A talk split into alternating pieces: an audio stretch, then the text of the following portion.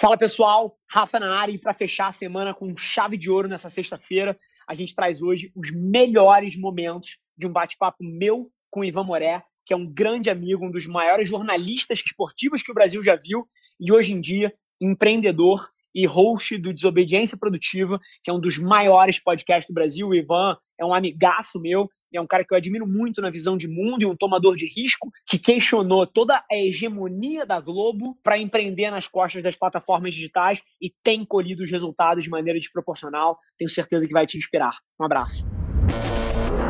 Esse é o Nas Trincheiras.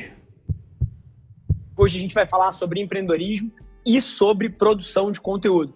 Duas coisas que, pela... Ivan, eu gosto de pensar que a gente tem alguma propriedade para bater em cima, né, cara? Olha, Rafa, eu sempre me coloco como um aprendiz, né? Eu acho que é importante a gente dividir experiências, porque a gente está sempre aprendendo. Eu aprendo com você, você aprende comigo, a gente aprende com o Ricardinho. Sempre alguém tem algo para te explicar, independentemente da função que ele ocupa. Então, é, eu acho que você se propor a ouvir essas pessoas que estão aí nas fronteiras, é o cara que é o CEO e não dá bom dia pro porteiro e não sabe valorizar uma opinião ali, ele tá, tá para trás hoje em dia. Esquece, né? E aí, dentro disso aqui, já, já ouvi, vamos puxar o primeiro gancho aqui. Pô, eu acho que vários de vocês conhecem o Ivan da carreira dele na Rede Globo, né? Então, pô, é foi um dos maiores jornalistas esportivos que passaram pela telinha lá. Mas aí, muita gente me mandou DM, cara, falando assim, puta, Ivan, empreendedorismo, produtor de conteúdo, como assim? E eu já vi que tem uma galera aqui que sabe, sabe por onde isso transita. Já ouvi aqui podcast do Ivan, melhor podcast do Brasil e não sei o quê. Então, cara, assim, tem bastante quórum aqui da minha audiência que, óbvio que sabem quem você é, é, mas eventualmente tem uns 5, 10% que não conhece a história profunda, não sabe o que, que você está metendo a mão hoje em dia full time. Então, cara, se você pudesse dar a tua palhinha de dois minutos contextualizando o que, que você está fazendo hoje, quais são as principais coisas que está metendo a mão. Porra, falar de desobediência produtiva, essa puta plataforma que você está construindo, do podcast, de para onde você está olhando que isso vai. Cara, eu acho que ia ser um belo de um pé direito aqui para a gente pautar o nosso papo de hoje, que vai ser sobre empreendedorismo e produção de conteúdo. Rafa, objetivo, mais uma vez, me desvincular com tudo que eu sei e me propor a aprender algo com esse conteúdo que eu tenho, mas tentando sempre me capacitar numa outra habilidade que eu preciso aprender. E isso acontece por meio de tentativa e erro. Durante 20 anos eu fiquei numa TV especificamente aberta, nichada, com uma hierarquia e com um formato de produção de conteúdo. E a gente nota que tudo vem se transformando no paralelo, o digital, a maneira que a gente se comunica, e você talvez seja o maior furacão que tem esfregado na cara da sociedade a maneira como os meios de comunicação paralelos, principalmente por meio de mídias digitais, está se transformando. E eu percebi que se eu quisesse, de fato, continuar sendo relevante fazendo algo vinculado ao meu propósito, eu precisava, primeiro, sair de uma zona de conforto, ser completamente inquieto e quebrar a cara por meio de tentativa e erro e empreendendo. E o empreendimento é a partir do momento que você está desvinculado de uma empresa. A empresa como a TV Globo, ela te dá uma chancela muito grande e muito forte. Só que, como você mesmo falou, né, a gente debateu isso no podcast que gravamos juntos. Inclusive, é. vou deixar a chamada aqui, hein? Se vocês que estão aqui ainda não assistiram o meu papo com o Ivan lá no Desobediência, cara, anota aí para ouvir depois, que foi muito curioso. Hoje em dia, eu e o Ivan, eu acho que a gente tem um um puta contexto um no outro, mas naquele podcast a gente estava se descobrindo, né? Foi a primeira vez que a é. gente tinha se visto. Então o podcast Foi. tem um, um quê de descoberta ali que eu acho que, cara, na minha visão, um dos melhores conteúdos que eu já participei, e falo isso a quatro ventos aí, eu não conheço ninguém no planeta Terra, na porra dessa bola azul, que toque um podcast e que bata papo, cara, como o Ivan faz. Então, assim, se você não conhece o Desobediência, cara, vai lá e começa pelo meu episódio, é jabazão mesmo aqui, porque o episódio foi foda. Mas, Ivan, foi sem foda. querer te interromper aqui, você tava falando, cara, você tinha entendido que produção de conteúdo era pilar central, e aí? Pilar central e eu vi que a distribuição era TV Globo. E quando você começa a sugerir e dar burro em ponta de faca em gestores que não enxergam aquela disrupção que você quer proporcionar vinculado à sua verdade, você fala, cara, tá chegando o meu momento, né? Tá chegando o meu momento. E isso a gente percebe, Rafa, é, é curioso intuitivamente. Isso não é, um, é algo que assim, do dia para noite, não. Por isso que eu falo muito da importância da intuição, de você deixar todos os seus radares ligados e tendo sinais que são colhidos no caminho para que você construa uma outra trilha. E foi basicamente o que aconteceu comigo. Quando eu notei que eu olhava para dentro e não via ninguém que me inspirava e ninguém que dava vazão para o tipo de disrupção que eu queria causar, e eu já não aguentava mais tomar porrada. Eu falei, cara, eu vou ter que fazer por conta própria.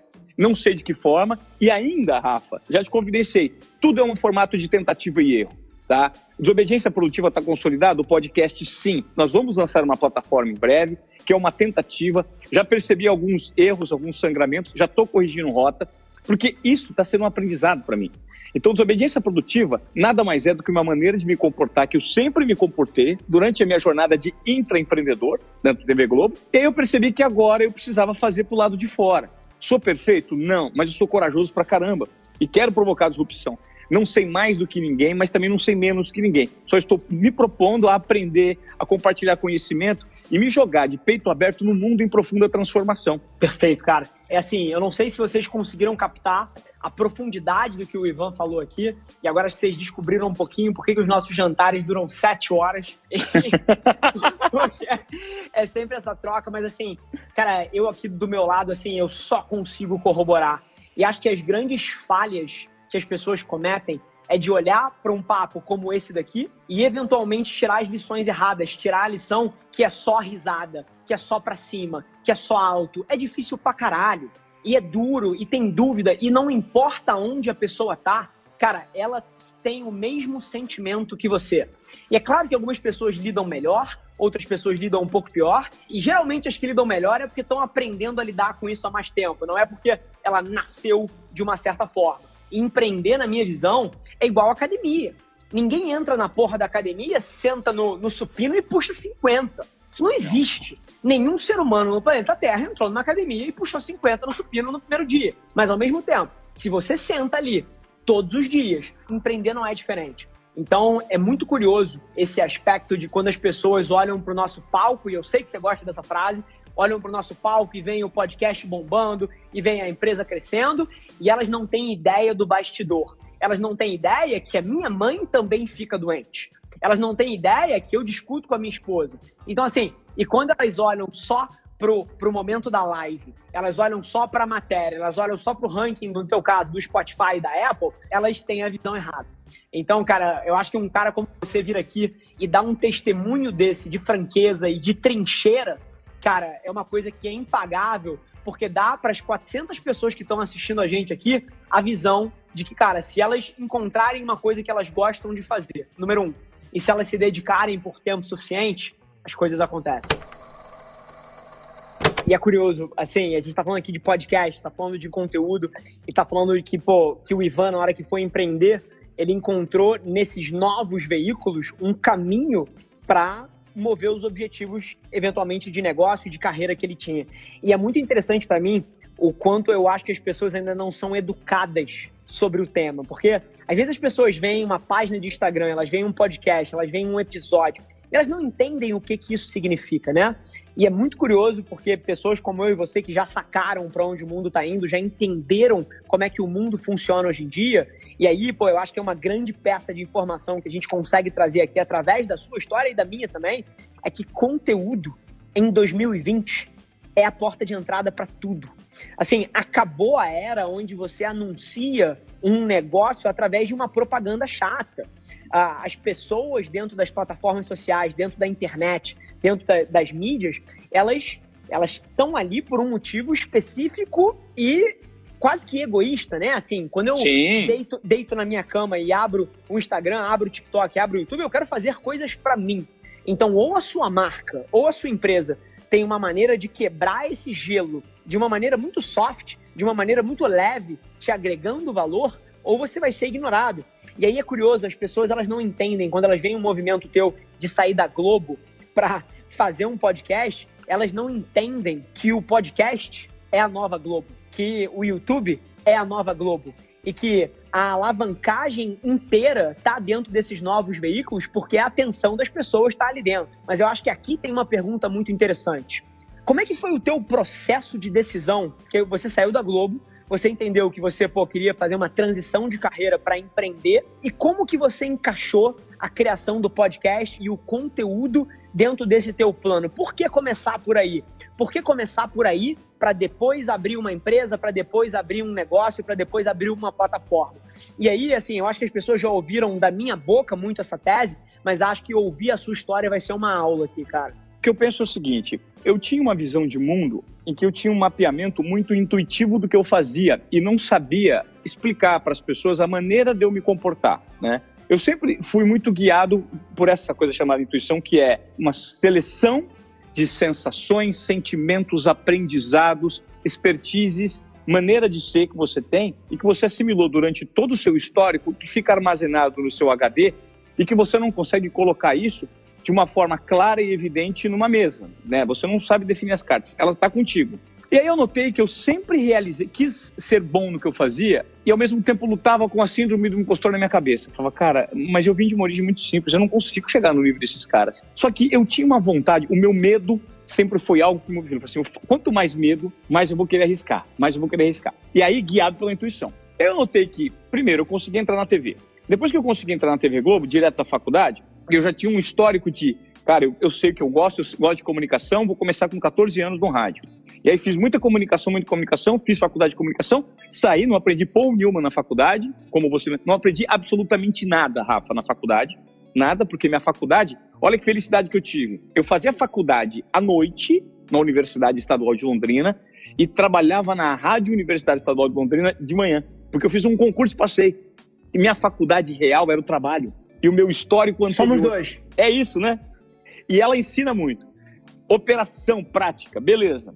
Saí, e quando eu fui notando que eu conquistei coisas, status e visibilidade, mas que aquilo dependia muito do gerenciamento de pessoas que podiam, a qualquer momento, balizar e me tirar do jogo com uma avaliação subjetiva, eu falei, cara, eu preciso me apropriar de uma maneira um pouco mais verdadeira da minha imagem, independentemente do valor financeiro da retribuição que eu vou ter, porque daí eu vou ser dono do meu destino.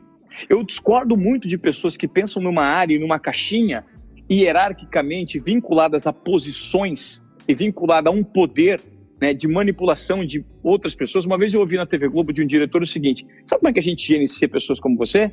Eu falei assim, ele falou assim, não é pelo salário. Todo mundo aqui ganha bem. A gente gerencia pelo espaço que a gente dá. E quanto mais conflitivo for a relação de ego entre um e outro, mais a gente tira proveito disso e é um fato. Eu comecei a enxergar. Eu percebi que lá eu comecei a construir inimizades e eu brigava para entregar o meu melhor.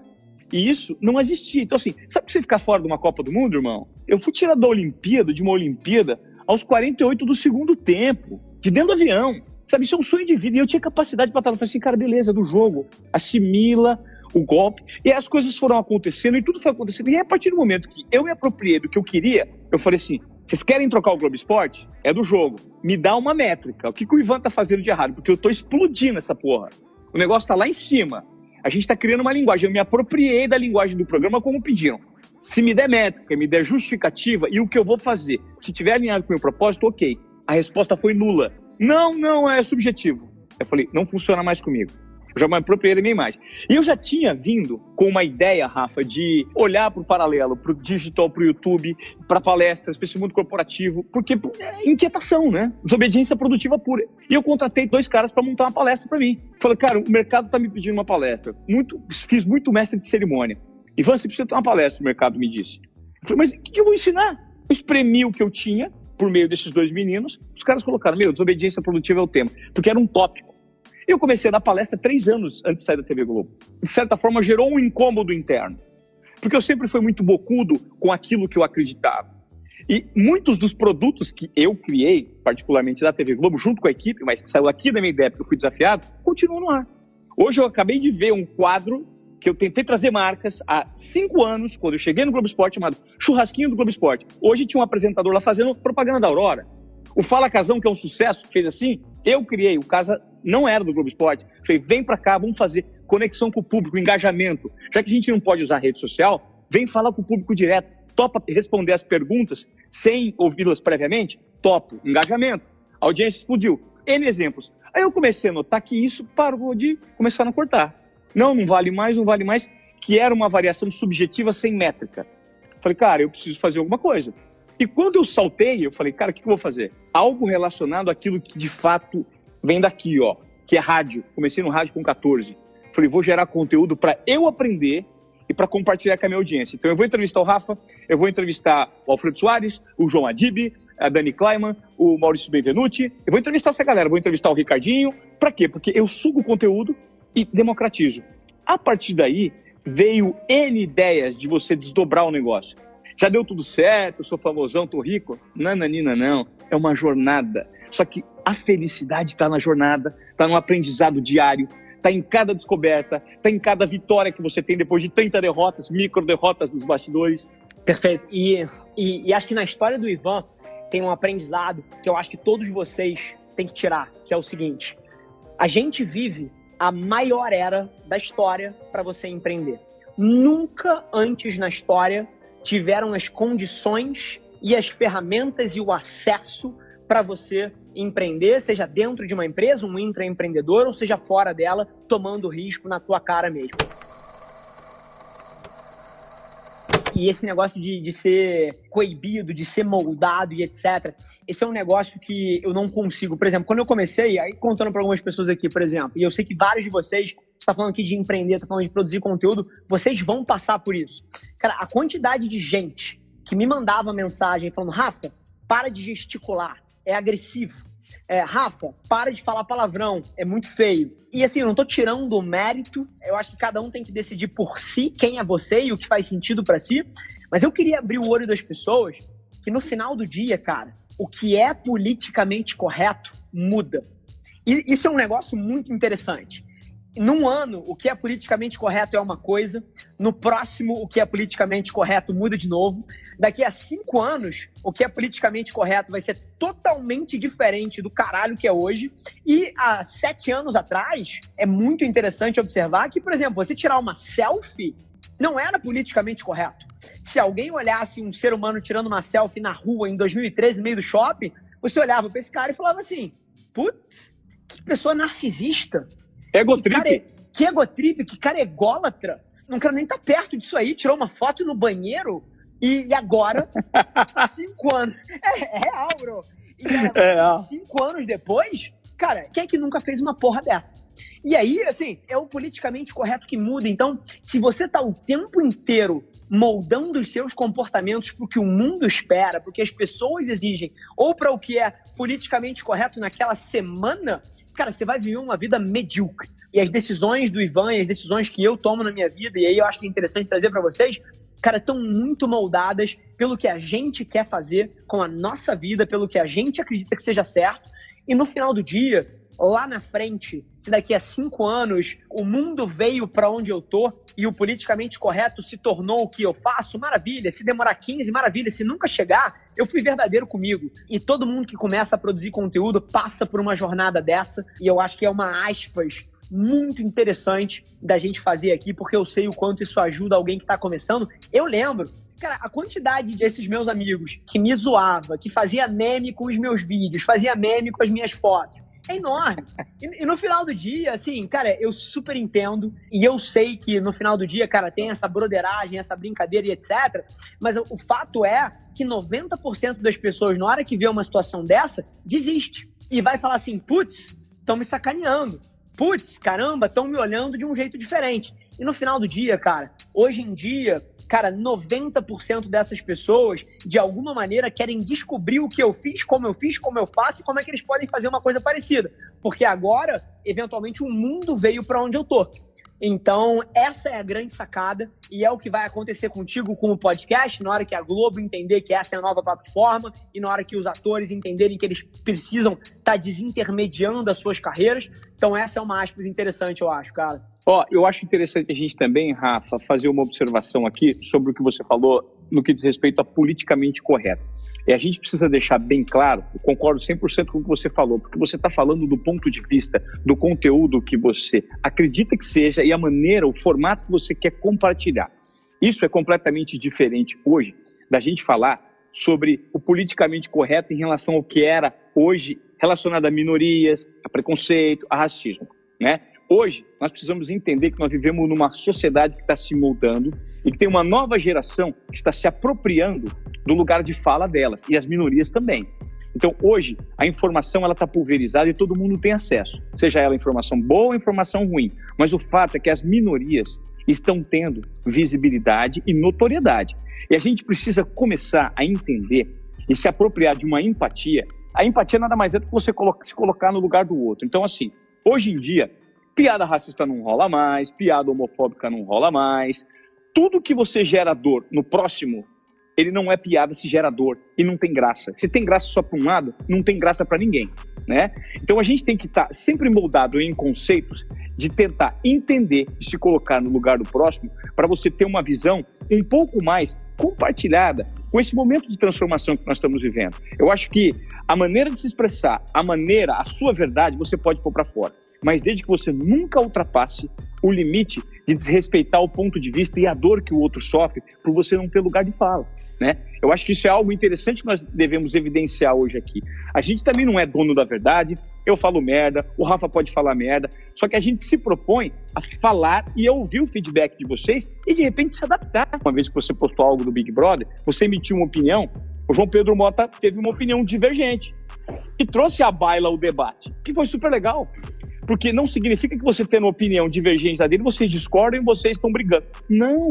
Isso propõe um ambiente fértil para a gente discutir novas ideias que vão servir de bússola para uma nova geração que vem aí, para uma nova maneira de pensar. Então, quando você fala do politicamente correto, é bom evidenciar que você está falando do politicamente correto em relação à sua maneira de conduzir, que não tem.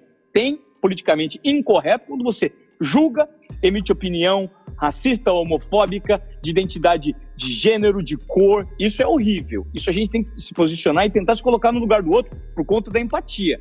Sempre usar a ideia do carinho, do entendimento e da apaziguação para trazer esse assunto à baila. Agora, a sua maneira de propor conteúdo e a sua verdade, você tem que colocar para fora, cara, respeitando aquilo que de fato você é. Agora, se você fala palavrão, se você faz assim, se faz assado, dane-se, é a sua verdade e é o que te faz ser um cara diferente. Aula. Um, deso um desobediente produtivo, desobediente produtivo.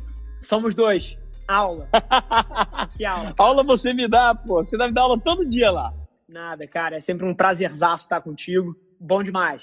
Galera, encerrando aqui, posta no Stories, me marca, marca o Ivan, marca o Desobediência Produtiva. Ivan, meu irmão, grande beijo. Beijo na família toda aí, viu?